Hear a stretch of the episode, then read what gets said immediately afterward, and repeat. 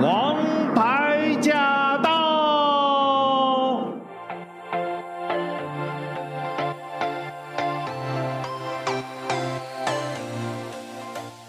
洛杉矶一三零零一六零零以及韩国 EFM 的听众朋友，大家好，欢迎收听《王牌驾到》，我是晶晶。日本的著名女作家宫部美幸的推理小说《模仿犯》的改编电视剧，在前不久上线了 Netflix 网飞，不仅成为了非英语节目的流量第二名，还成为了首部打入全球收视前十的华语电视剧。这部犯罪悬疑剧《模仿犯》是由金钟影帝吴康仁、影后柯佳嬿、林心如、庹宗华、姚淳耀、范少勋等合力演出。故事聚焦于媒体乱象的台湾，在发生连环杀人案之后，检察官和警方要如何办案，以及社会如何看待这起无差别的杀人故事呢？什么是善，什么是恶？我们今天有幸请到了这部电视剧的编剧老师马克明，来聊一聊这部剧集创作的故事。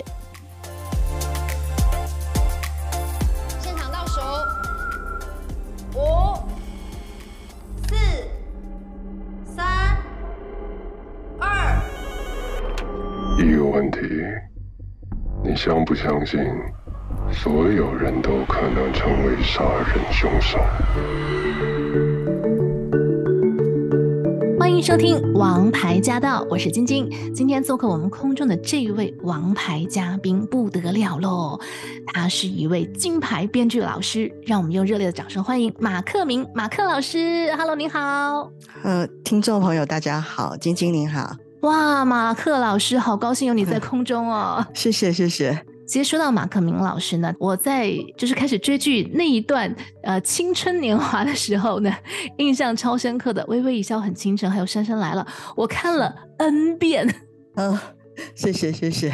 今天呢，很高兴能请到马克老师呢来到空中，我们大家一起来聊一聊有关于编剧，有关于这些大家非常喜欢的电视剧。我首先想问一下了，嗯、您是怎么样成为一位编剧老师的呢？呃，其实因为我研究所在我我是念那个广播电视嘛，嗯、那在研究所的时候，就是我我就是写剧本毕业的哦。那对，然后、嗯、对，然后那毕业之后呢，就是我的老师就。呃，透过引荐，我们我就去了那时候三立电视台，嗯、台湾三立电视台有一个数位叙事工厂，然后在那边我就是认识了我的，就是带我入行的毛训荣老师。嗯、那他是以前就是 F 四很红的那个《流星花园》的编剧哦，对，那、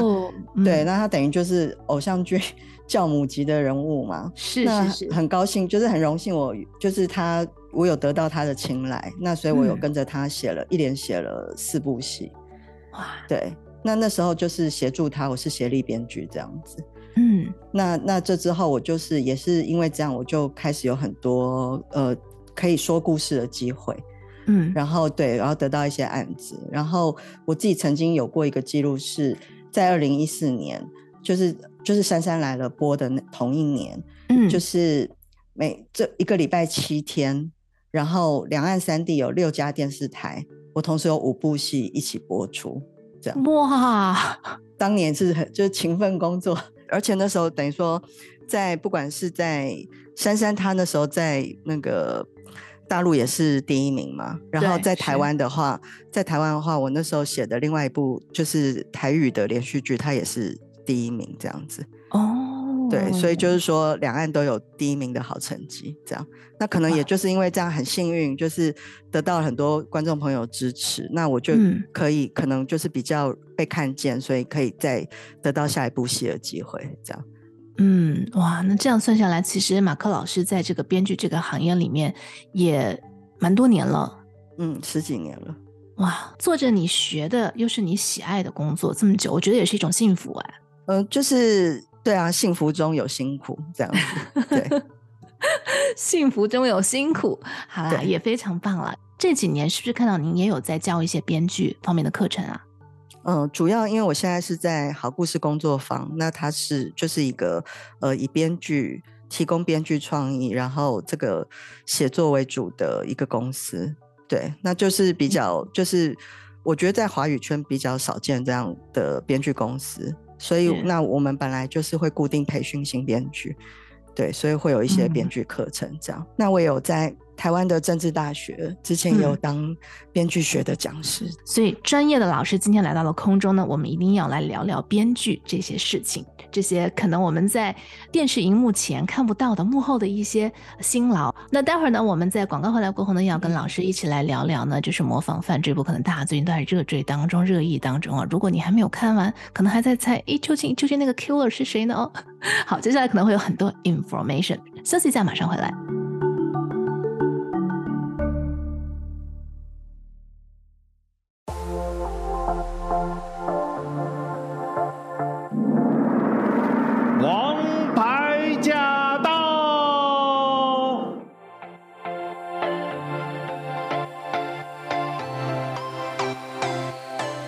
到王牌驾到，做客我们节目空中的是马克明马克老师，再次欢迎马克老师。大家好，哇，其实跟编剧聊天啊，我还蛮开心的，因为我自己也是一个剧迷哈，真的很喜欢看剧，然后每次呢，我也很 enjoy 在看剧的时候看弹幕。嗯嗯，是。除了聊演员之外，哈、嗯，最多的就是聊剧情。大家说、嗯、为什么这里会这样呢？他说、嗯、因为编剧怎么写。是是是。所以哈，我一直觉得说编剧这个职业哈，在很多这个观众眼里看来是蛮神奇又伟大的，因为他完全，我感觉他决定了男女主角的命运呢。嗯，马克老师，嗯嗯，对啊，其实我自己也非常喜欢看弹幕，就我自己的戏，就是我会迫不及待看大家的弹幕。因为我觉得那个就是网友们，就每一届网友们的吐槽，其实都是挺天才的，就常常都是点到点上这样。比如说，我就是看这次我看《模仿犯》就播完以后，嗯，那我就看到微博有有一条，反正就是那时候就有有一个网友说啊，看完了，然后就剪一个这个就是。这个故事就这个影集第十集里面一个截图，嗯，然后说啊，看完了就看完了模仿犯，他的感想就是啊，来去吃猪脚面线。就是要去去回去这样，反正我觉得对，所以我是很喜欢，就是大家就是对故事的幽默这样子。不过我自己就是作为编剧，可能也要就是帮编剧呃辩护一下，就小小的辩护一下，因为我们常常我们写的东西，它因为实际拍摄需求，可能我们写了没有被拍，也许呃导演拍了，可是最后剪辑没有剪出来。Uh -huh. 就是说很多重重关卡，嗯、我们是创意的最初蓝图的初始的建筑者，嗯，可是最后的创意的实践，其实还是要所有团队的配合。嗯，对，那我们彼此一定是会有一些创意上的折中嘛。嗯，那对，可是有时候真的就有时候对编剧来讲，也许观众认为是编剧的锅。可 是，也许是非战之罪，对，就说必须要了解说这个影视制作中间有非常多的波折，然后会有，因为每一组都要加入创意进来，那可能在某某个情况之下就会相互抵触，然后权宜之计，也许，嗯、呃，某个观众在意的情节或细节就没被表达。可是，就是至少在我的组里的话，我相信就观众有提的问题，我们绝对都是有想到过的。就至今没有发生过什么播出来之后，嗯、然后观众提出的问题，我看到有点吓一跳，说：“哎、欸，我没有想到，至今没有发生过。”嗯，就是叫做我都可以讲说，我就如果要我坐下来慢慢讲，我都可以解释一个一个的原因，然后观众应该也都能理解。嗯、只是说，当然就作品出去了就出去了，嗯，就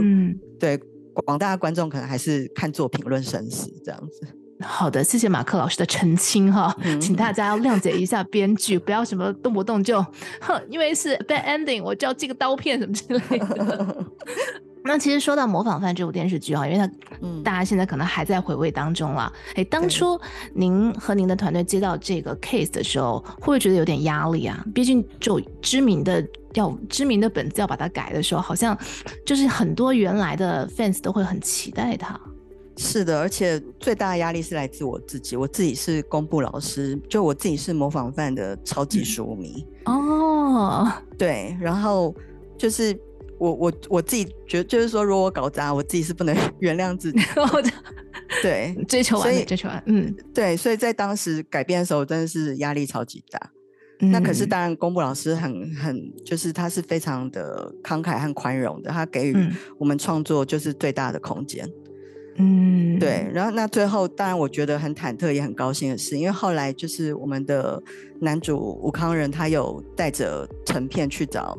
啊公布老师。公布老师啊，对，当时本来是希望公布老师看前三集啊哈，因为呃因为第一集改编非常大。就他原著的琢磨东西相对是少的，嗯、我们担心说这个对他来讲会不会太偏离原著，所以、嗯、最后公布老师只能他只有时间看第一集。哦，那他看完第一集后，他就说，哦、就我们很忐忑，因为我们想说完了，嗯、就是他看改编最大的那一集，是。可是他看完以后，他是说非常的好看，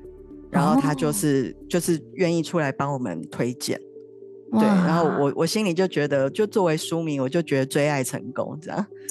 就是有种双向的奔赴，就觉得好像老师至少理解我不是乱改编这样。嗯，哇，其实蛮有成就感的。是的，是的。哎、嗯，那我就很想，我就很好奇了，为什么第一集要做这么大的改动？就是我加入这个案子的时候，因为这案子其实它改编过程也是历经坎坷，嗯、因为毕竟它是就是世界级的作品，嗯、对，是它是一个世界级的作品，它影响了。一整代的创作人，就是悬疑推理的，就是不管是欧美或者是日本或者是华语圈的创作，嗯、我觉得都多少，嗯、包括对罪恶的探讨，其实都受《模仿犯》这本小说的影响。嗯，对，所以我其实我加入之前，已经有很多团队在。根据这改编有各种的声音和运作了，嗯，那可是我自己接到题目，就是这是制作方的要求，就是他他们就是希望才从检察官这个切点去切进去，嗯，就是希望带出一个不一样的职业，然后看一个不一样的世界，这样。哦，所以检察官其实并不是我我的就是我的概念，而是制作方一开始就给的要求，他希望是从检察官看这个故事。那我是根据这个起点再去做各种填调，嗯、然后看怎么从呃原著中抽出这个元素，把它结合，这样。嗯，哦，原来是这样子的。是的，嗯。然后那那这个检察官的角色，其实他的名字叫小琪嘛。嗯、那小琪其实在小说里是有这样子一个警官的，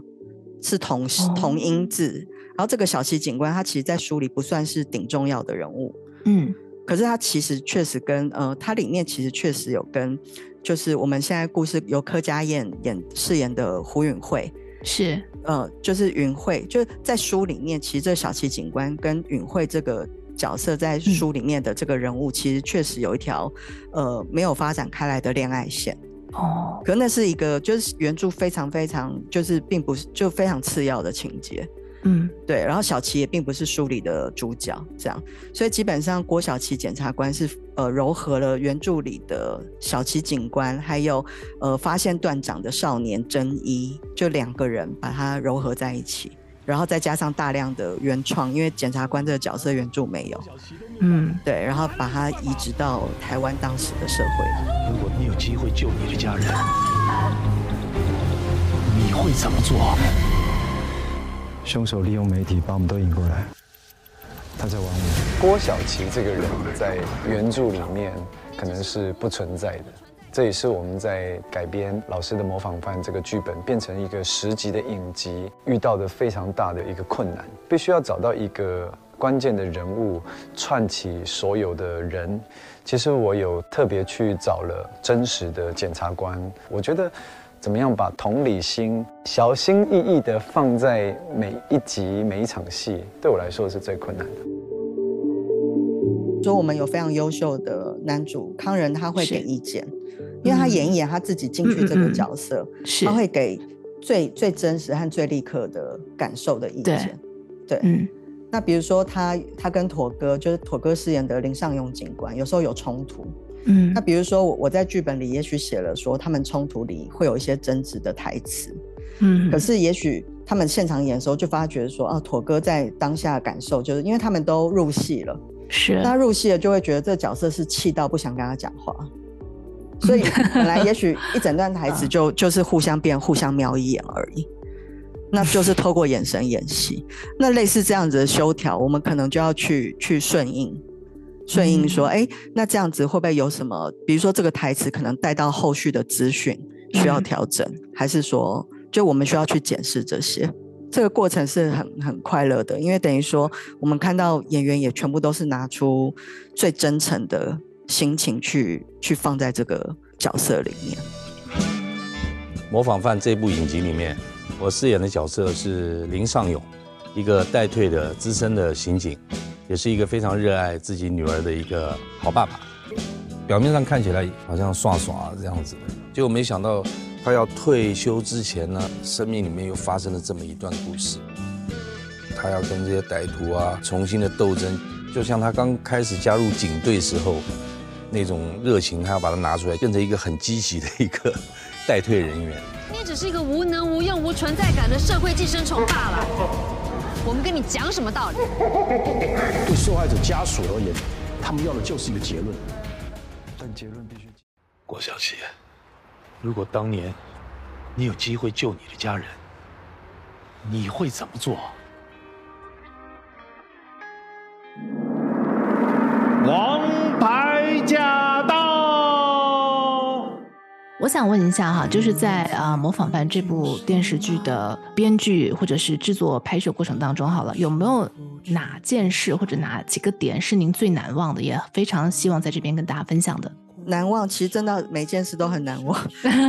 对，嗯、我觉得可以可以分享，就是我怎么进来的吧。因为其实当时、啊、呃，《模仿犯》是二零一九年就开始的一个项目哦。对，然后当时是是由呃，就是陈国富导演那边。然后跟我们就是另外一位出品人曾汉贤合作，嗯、那其实那就是决定说要在台湾来做这个创作。嗯、那可是其实，在一九年开始发展的时候，本来他们想要做的是一个近未近未来，就有一点点呃，应该说近现代，就是说，比如说时空应该发生，就是发生在二零二三年这样。哦就是说，OK，播出哪一年就应该是那个时空，对，会假设是在那那那个感受里面。哦，了解了，嗯，对，只是说在那个过程，就是他们在推演的过程，其实我们有前期的编剧嘛，那那时候他们也是相对很辛苦的，在在付出才华，然后再在营造。可是不知道为什么，就是一直没有办法有一个共识，就是大家都好像都觉得，相对这个故事好像越走越远。然后离原著比较远，然后让大家感受有点不安，这样。嗯嗯。那我自己进去的时候，我的情况其实叫做公亲辨识组，因为我本来只是说，呃，Netflix 一定有一个截稿日期。嗯。那我在那个截稿日期之前，我只是去协助的。哦。就我我本来只是去协助，然后去协助写作，然后负责就是，呃，协助推进，如此而已。嗯哼。那可是到了二零二零年底。就是这个案子本来准备已经要完全给 Netflix 过的时候，嗯、就是剧本，可是这时候就是我们的制作人曾汉贤，他就是下了一个破釜沉舟的决心，他就决定把这两年来所有的努力全部推翻重来。啊？为什么？两年多的心血，然后大家每个人这样不日不夜的心血和讨论，因为他就是觉得他隐隐觉得哪里不对，嗯，只是他他说不上来。只是觉得说可能不能这样发展，嗯，然后那因为我新进来嘛，他就觉得说是不是由我来负责？因为我毕竟我之前有一些改编比较相对比较知名的作品的经验，嗯，就说我的观点，我对这本书的观点会是什么？嗯，对，那我等于是公亲辨识组，所以我本来只是哎来来旁边就稍微参与一下的，后来就变 OK 好，那我要带个团队来做这件事。所以最后我我就是思索一下，我就觉得说是世界观的问题，因为我们对呃现代，就如果这个故事模仿犯故事发生在二零二三年这个现代，uh-huh, 我们其实会对很多事是不确定的，比如说现代所谓的恶是什么面貌，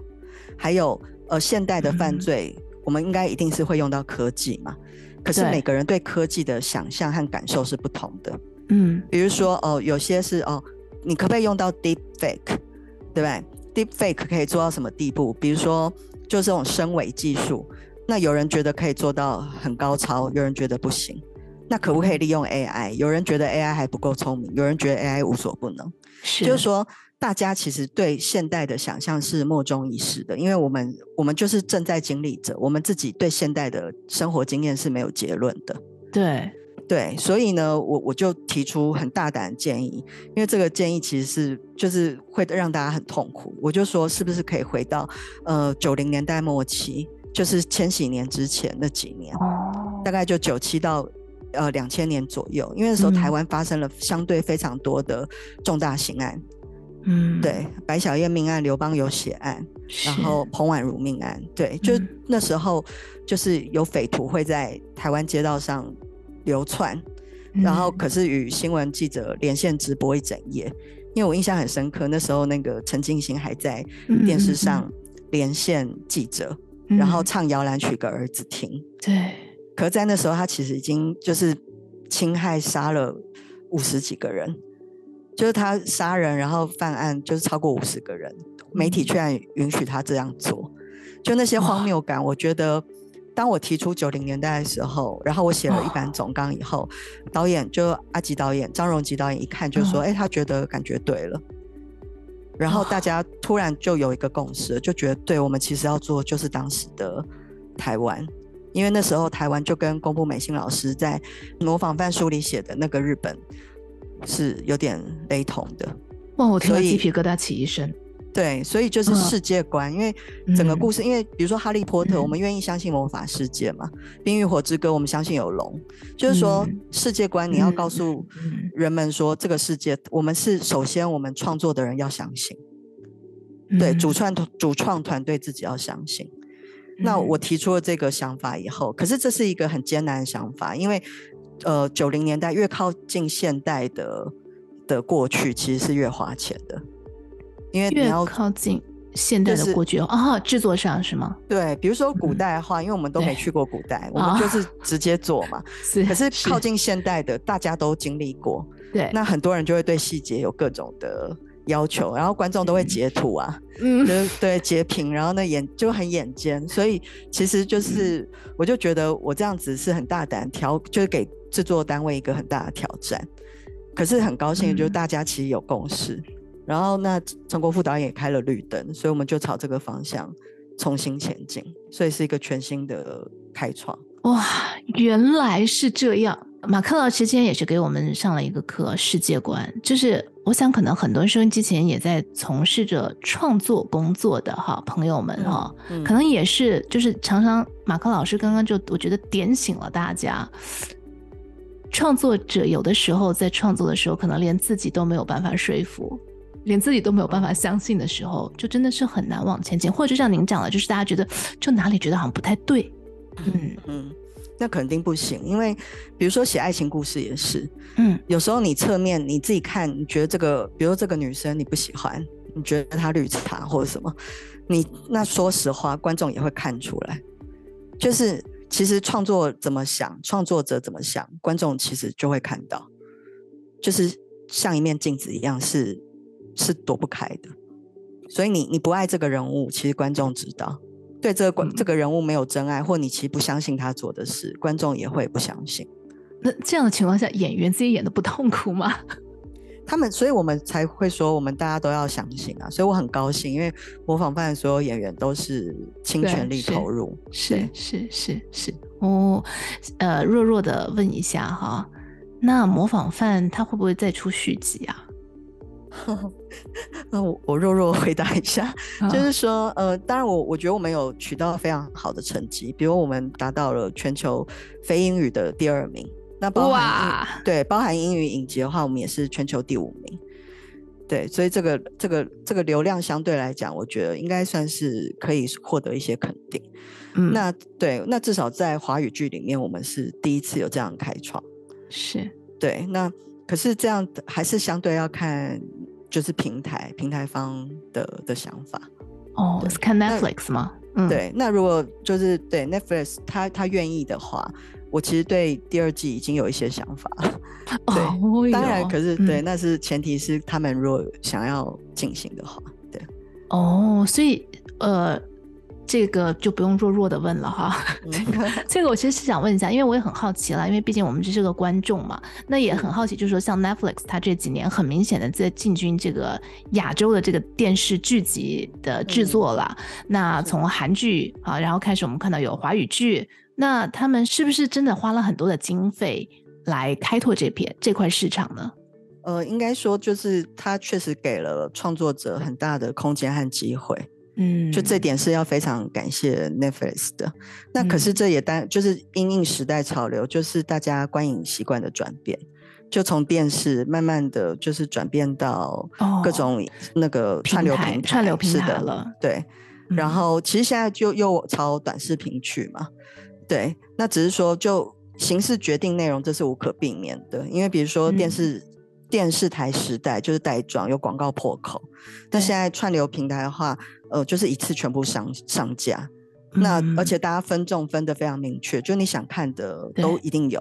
对，对。那等于说你上去的节目就是要跟全世界的同类型做比较，嗯，所以当然就是机会相对是变多了，可是挑战也变世界级。嗯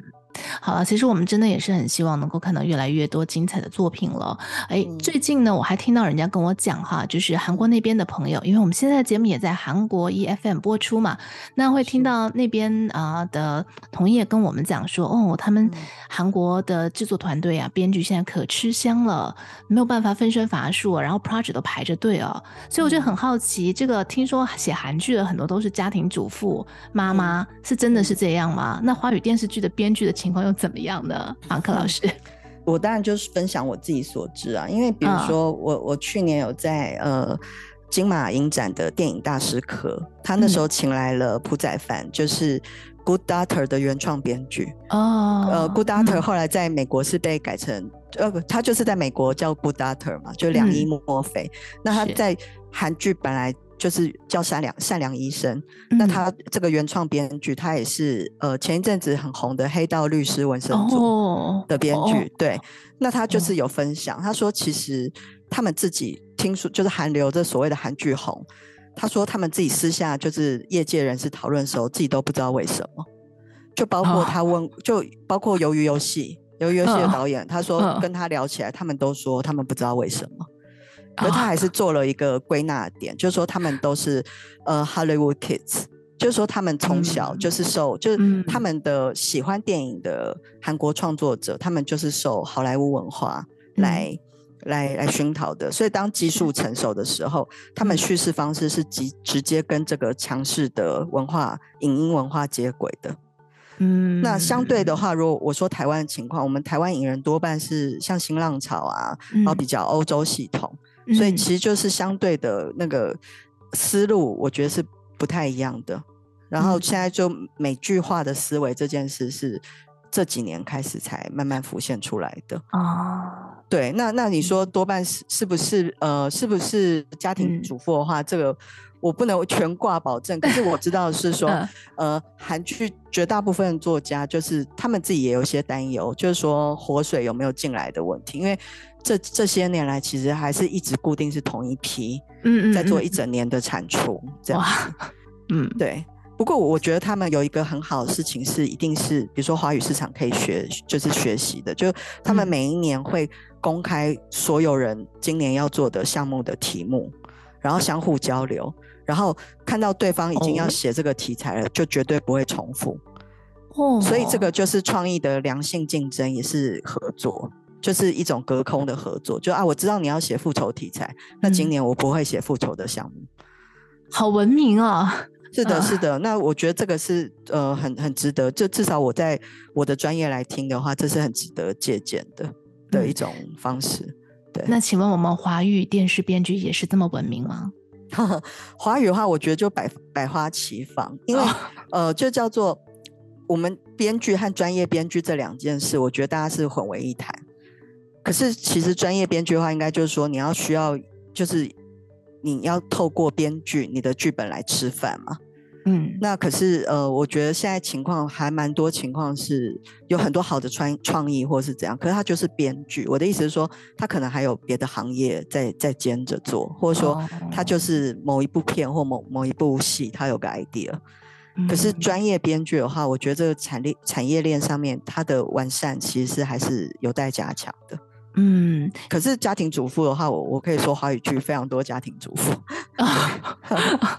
OK，好，我了解了。好，那今天呢，我们最后一个问题想问一下马克老师，就是收音机前可能也有一些啊，就是在从事着编剧行业的，either 是正在打拼或者是还在念书的年轻人，您有没有什么建议给他们？哦，我的建议就是，呃，一定要主动多投稿，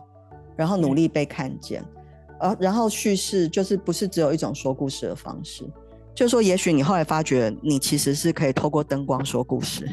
其实你搞不好你你是灯光师的天才之类的。我意思说，你可以去尽量去接触整个整个呃产业，这个制作产产业的各个环节。然后，可是如果你真的对编剧感兴趣的话，你一定要努力被看见。因为现在我我自己知道说，因为。呃，跟新手编剧合作的时间成本是相对高的，嗯，所以呃，其实蛮多比较资深编剧是相对会有些犹豫的，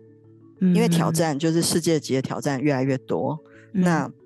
呃，新手编剧要跟上的话，一定要更更加把劲。那所以我，我我的建议是一定要毛遂自荐，在两岸三地的编剧朋友有兴趣的话，然后也可以愿意的话，也可以投稿来好故事工作坊。就是说我我们其实是还是一直在培训着新的编剧。那我我的建议是大量观赏影集，嗯，尤其是任何一部戏，它新出来的戏的第一集一定要看，因为那个是开场，就是说怎么故事怎么开，然后人物怎么让说服观众它存在。就是当编剧，我觉得不困难，就是你要写故事，然后把它拍出来都不困难，其实没有想象中那么困难。可是如果要当职业编剧的话，是很需要纪律与决心的。几率与决心，然后让大家看到你非常重要哈。马克老师，怎么样可以联系到您呢？我相信现在可能身边已经很多人讲 马克老师，我要去找你。就 Google 或百度 好故事工作坊这样，对。然后就说有听节目想想投稿给马克老师，是不是就可以了？好的，可以啊，可以啊。就是说，请就是寄来比较详尽的，就是有写过剧本作品这样子。那可是当然，我们一定要也是要有项目合作开展的时候才会联系。对，嗯，好，对，所以 Google 好故事工作坊或者是 Google 马克明老师，呃，就可以找到他了。所以收音机前的编剧们，加油，加油，加油！好，我们今天再一次感谢我们的马克老师来到空中，谢谢您来做客，谢谢，谢谢晶晶，谢谢。心轻轻擦上。泪流走，悲欢离合，现场不留线索。匆匆啊，匆匆流走，一转眼烟消云散了，没有飞蛾又扑火，逃不过甜甜的天罗地网，